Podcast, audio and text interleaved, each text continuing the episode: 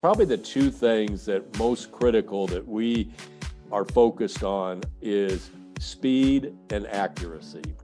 Mm. Those those two things are really what set somebody off. What's up, Zach Oates here, author, entrepreneur, and customer relationship guru. Welcome to Give an Ovation growth strategies for restaurants and retailers, where we find industry leaders to share their secrets to grow your business. This podcast is sponsored by Ovation, the actionable guest feedback tool that works on or off premise and is easy, real time, and actually drives revenue. Learn more at ovationup.com. Welcome to another edition of Give an Ovation. I am joined today by David McDougall. Now, I hope you're sitting down and ready for this intro because this guy has almost 40 years of restaurant experience. He started with Denny's, then VP of Ops for Cinnabon, then All of Focus, then NexCen, which uh, is Great American Cookies, Pretzel Maker, Marble Slab, um, and Maggie Moo's, with over 1,200 locations. He then led the turnaround as president and CEO of Backyard Burgers before coming over to Your Pie franchise, franchising, where he is currently the CEO. And David, that is quite a career, man. Well, listen, Zach, I it, has been a lot of fun. Have met many, many great people along the way, including yourself. And uh, you know, I always say the restaurant business is not for the faint of heart but but but it is a, a business that is it's about relationships, and I've thoroughly enjoyed it. And it's just again, it, it kind of evolved that way. So I just feel fortunate and feel fortunate for many of uh, the people that were part of my success and helping me grow and develop and certainly uh, trying to do the same for the for the folks that uh, that I work with today. Yeah, and you you've had not just a, a, great career, but a great career in very delicious brands and you are still a very fit guy. I don't know how you manage that especially I, you know everyone tells me about the focus 15 that when you when you start working at focus everyone puts on 15 pounds because there's so much good food. How, well, how'd you stay so fit man? Uh, I'll give the credit to my wife because she's very good about pointing out if things are starting to get a little out of whack. a little honesty never hurt anyone. Yeah, she just goes, "I want you to be around a while." So uh, you know, and again, not, and not a while round, right? yeah. There you go. There you go. so, first of all, tell us a little bit about your pie. Well, uh, Your Pie Franchising, a company that is based here in Atlanta, Georgia. We have 77 locations uh, currently open, have 40 in development. Uh, we are a fast casual, quote, down the line uh, pizza concept uh, that was founded in 2008. Our, uh, the founder is Drew French. And this was a vision that he had and an inspiration he got while vacationing or on his honeymoon in Italy. Oh. And uh, he developed the concept in Athens, Georgia. Uh, Athens is really kind of the heartbeat of where your pie is from and has so much to do with the culture that that exists in the company. And even today, the first location uh, still is owned and operated by Drew. Drew also works in the franchising company.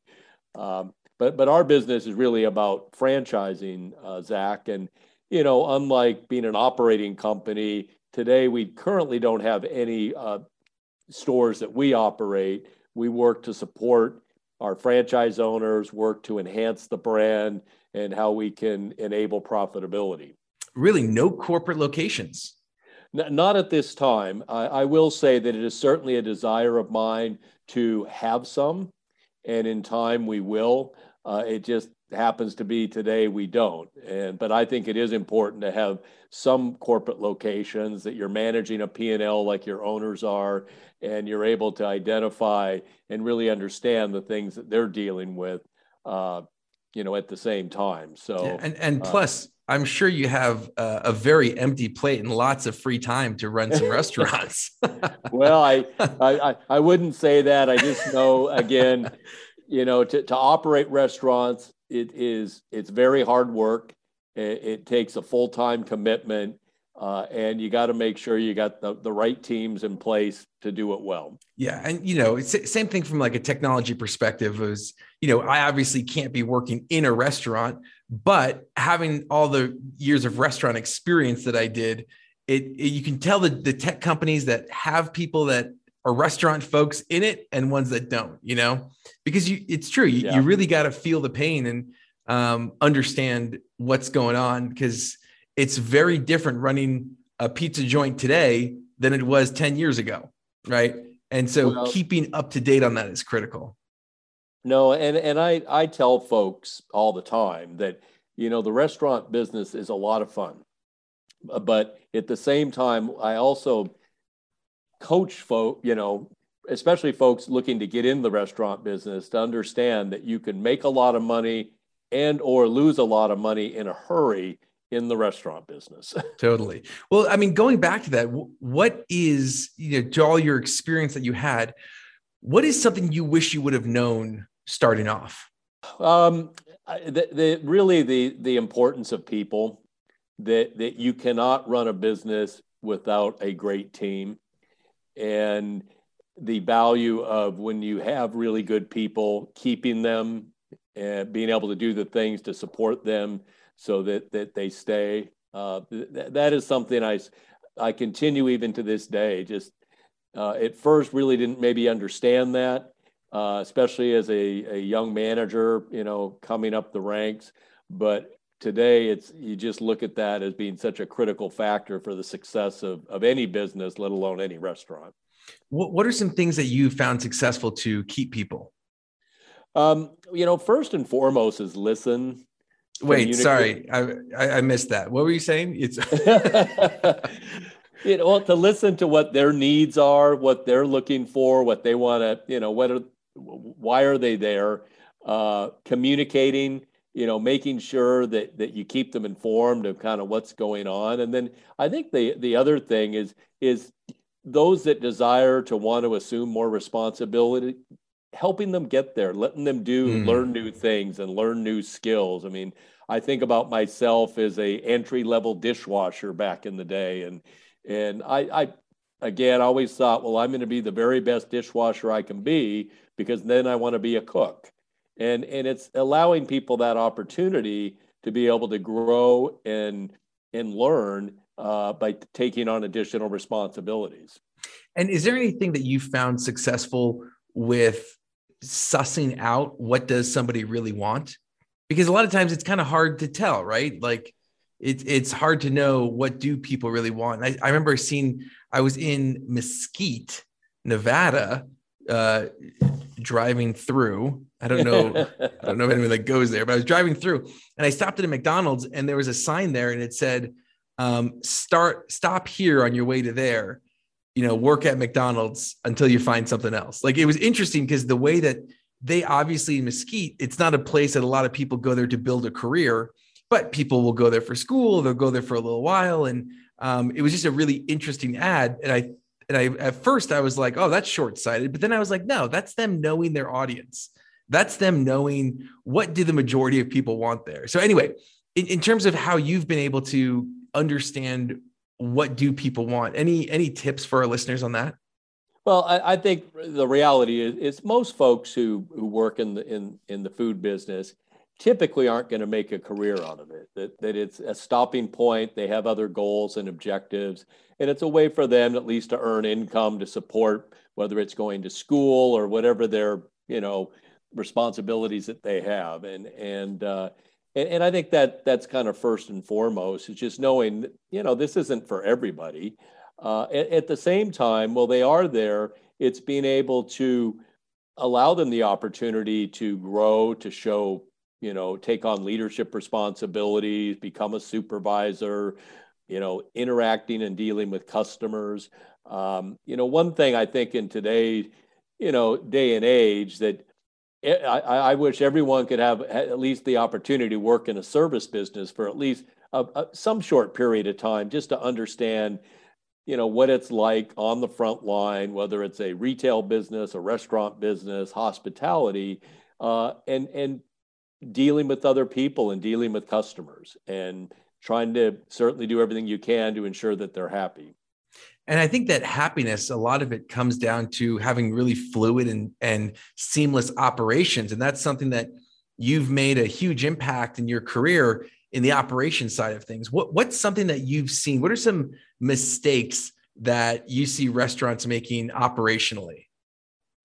Well, I, again, I think sometimes, you know, just asking people to do too much, um, mm. you know, not having clear divisions of responsibility, uh, making sure that you know the old saying aces in their places but but also making sure that there's a, a daily shift plan and and people know where they're supposed to be that day or for that shift and the role that they're there to fill versus everyone just kind of you know helping out but there's no real coordination or organization. And and and having systems and procedures um, that are clearly defined and understood really is what what is the difference maker i think for a well-run operation or one that runs kind of chaotically? Yeah. Yeah i think those systems it's really hard to put that in place. And so as you look at kind of especially with uh, backyard burger really curious what are some of the things that you did in backyard burger to to turn that around? Well uh, first and foremost i went out and talked to we had a about 30 company locations and then also had it was about 50% franchised and 50% company. But but the first thing I did was reach out and go visit each of the general managers to talk to them about just what their current situation was. What were they? What did they need? What what did they need Got from it. us to help support them? And we had a lot of maintenance issues and broken equipment issues. And well, you know, for a company that's in bankruptcy, you don't have a lot of resources, capex to go out there. And, yeah, but but but but there was there was quite a few things that could be done, and and at least to try to make sure that they had the two mostly the tools they needed to be able to take care of their customers. Um, mm-hmm. The other part of that, from the franchise perspective, was was meeting with and talking with each of the owners to understand what what were they looking for? What kind of support did they need? And what had they been getting or not getting? And what was their kind of perspective or perception of of the franchising company? So um, but but and then probably another critical thing that that we did with with the company side is we put a bonus program in place. Uh, a bonus program that again certainly measured uh, and rewarded increasing sales you know managing their their expenses uh, but not making it so out of reach that from the day you introduce it, everyone's like, "Well, this will never happen." Yeah, uh, we had something that that that folks felt they could achieve, and and and it was paid on a pretty frequent basis, so that once we started getting getting some momentum and sales started to increase. Um, it was very rewarding to see the number of people, the number of general managers that were bonusing. That's awesome. Yeah, because you, you know you want to make it difficult but attainable, right? Right. Because right. uh, otherwise, it becomes so demotivating, so demotivating when month after month nothing's happening, no one's getting paid, and you've never gotten it. And it seems just like, yeah, I, I love that. Um, one thing that's really interesting though is that you've spent a lot of your your entire career with uh, franchise organizations. So let's let's kind of like rewind the clock here. Imagine that you um, were kind of getting started, and let's say instead of going the Denny's route, that you actually opened up a few of your restaurants, and you're at three, four, five restaurants that you're owning, and uh, someone approaches you to franchise. W- what do you think? Like, do you franchise? Do you not franchise? Well, I again, I've I've had the opportunity to to coach and mentor entrepreneurs who debate that question. Um, the, the, the first thing is just do you really have a, a replicatable model? I mean, is this something that you could replicate not only in the general area that you exist, you know, the restaurants uh, exist today, but then as you kind of go outside the county, outside the state, um, is it going to have have the same kind of legs to be able to to repeat success. And mm-hmm. and that's assuming that what the five, six that you have are successful. Uh, that's usually a pretty good indication. I always say if you can get to three and you're having success with three and they're kind of geographically dispersed, that's a pretty good sign. That's a pretty good starting place. The other thing is just having well document, documented procedures and systems. Yeah. Um, and that sometimes is something that a lot of entrepreneurs they did it's kind of in their head. Yeah and, a pinch of this a dash of that a little bit of yeah. yeah. And and and when you franchise you have to be much more clear about just not only here's the the, the policies or the procedures but step by step how that needs to be done. Um, and and that can be pretty time consuming uh, but but it is needed if you're going to get out there and, and sell franchises. But but probably Zach, one of the the main things that I'll I'll say is I'll ask, well, how thick skin are you? And I'll oh. usually get, well, what what are you talking about?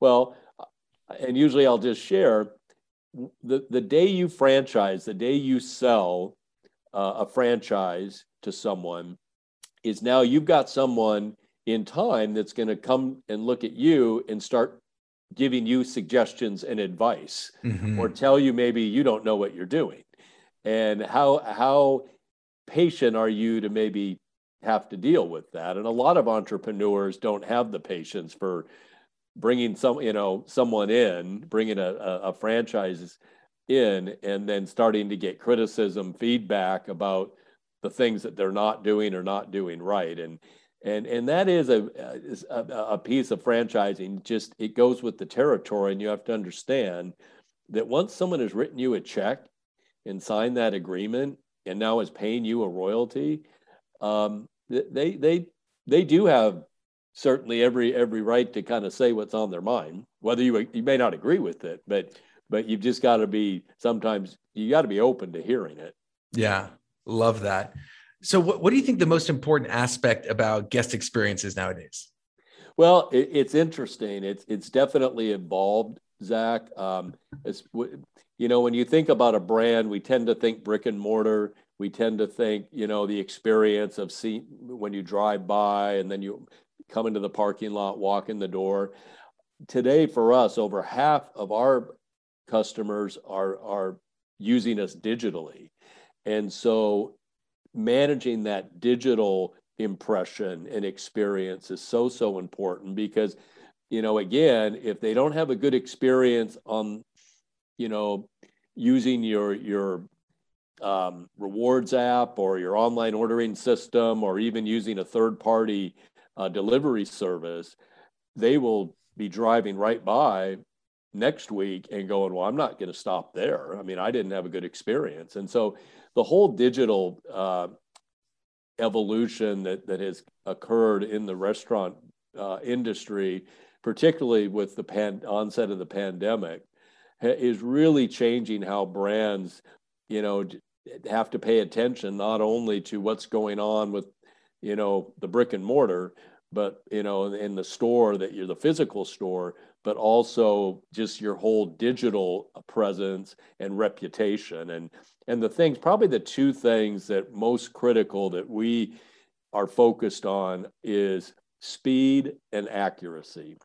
Mm. Those those two things are really what set somebody off if one they sh- show up or a, a three third party delivery driver shows up and the order's not ready and two when they get the order take it home or it gets delivered it's not right There's oh my gosh missing. i ordered pepperoni and i got olives it's like oh and and it just and you know the other part it's just very annoying and and irritating for customers when that happens. And then you know even to have to go through if you do decide to call back to the restaurant or and and try to deal with it it just it, it can be aggravating. And, yeah.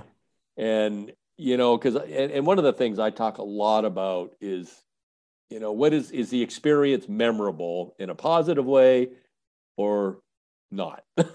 yeah, I, I, think James Walker. I've had him on the on the podcast before. He's with Nathan's Famous, and he talks about it being uh, memorable, craveable, and Instagrammable.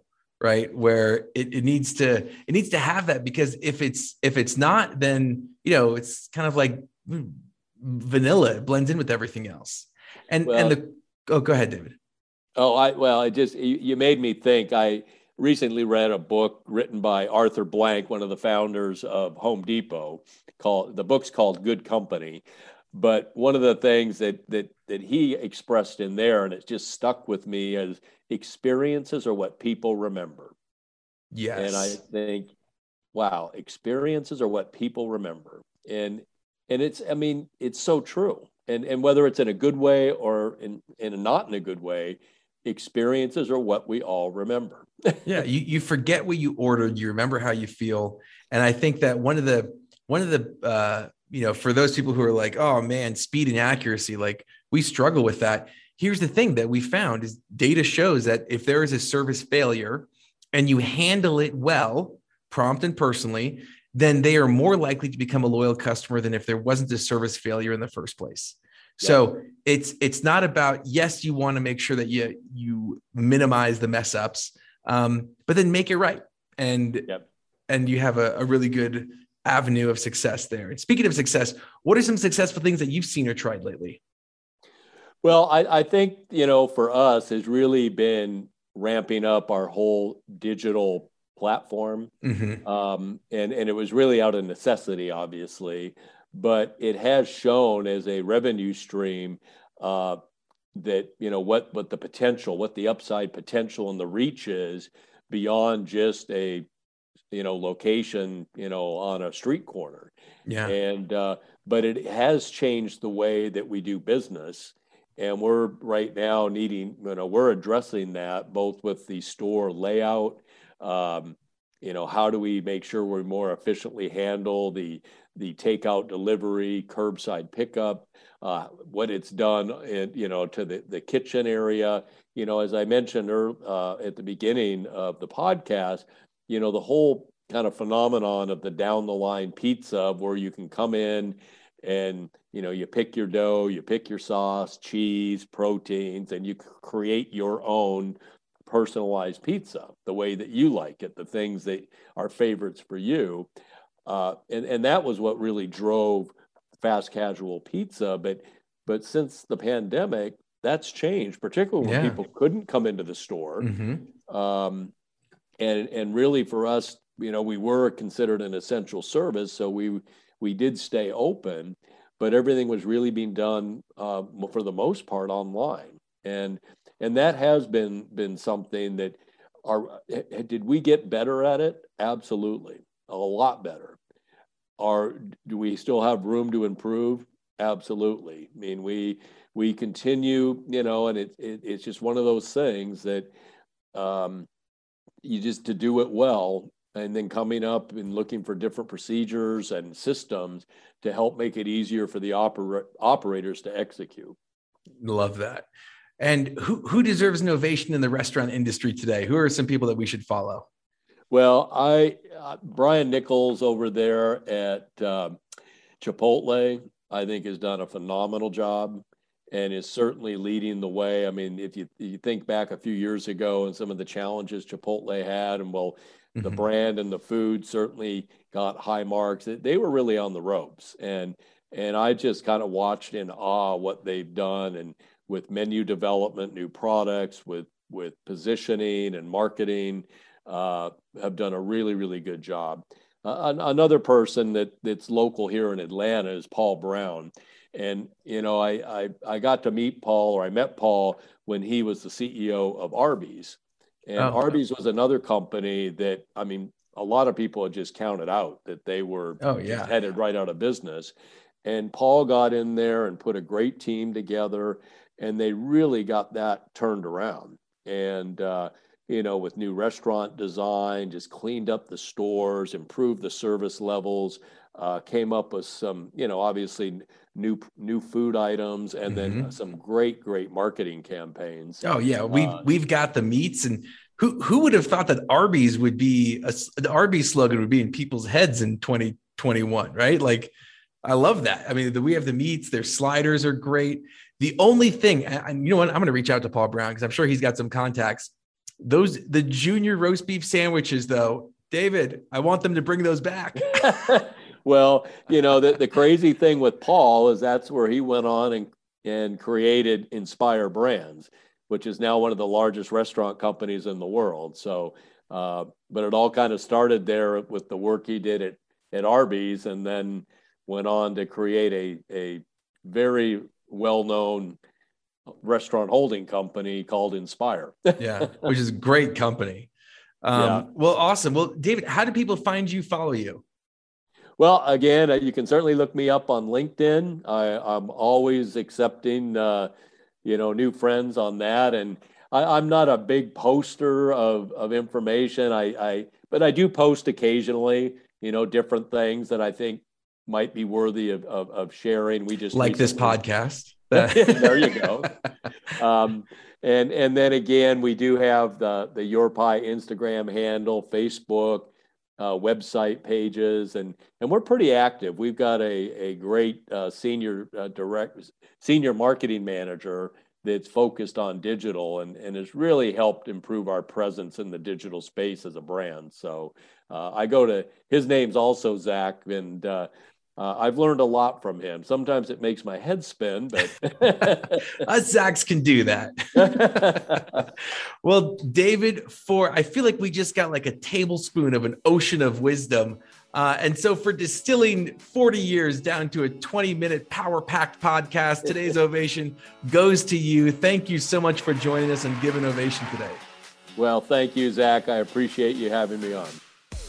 Glad you're with us today, and thank you. Thank you to the risk takers, the troublemakers, the crazies who are keeping this world clothed and fed. You're the ones who deserve an ovation. Again, this podcast was sponsored by Ovation. To see how we can help you grow your business, go to ovationup.com. Don't forget to subscribe, and as always, remember to give someone in your life an ovation today.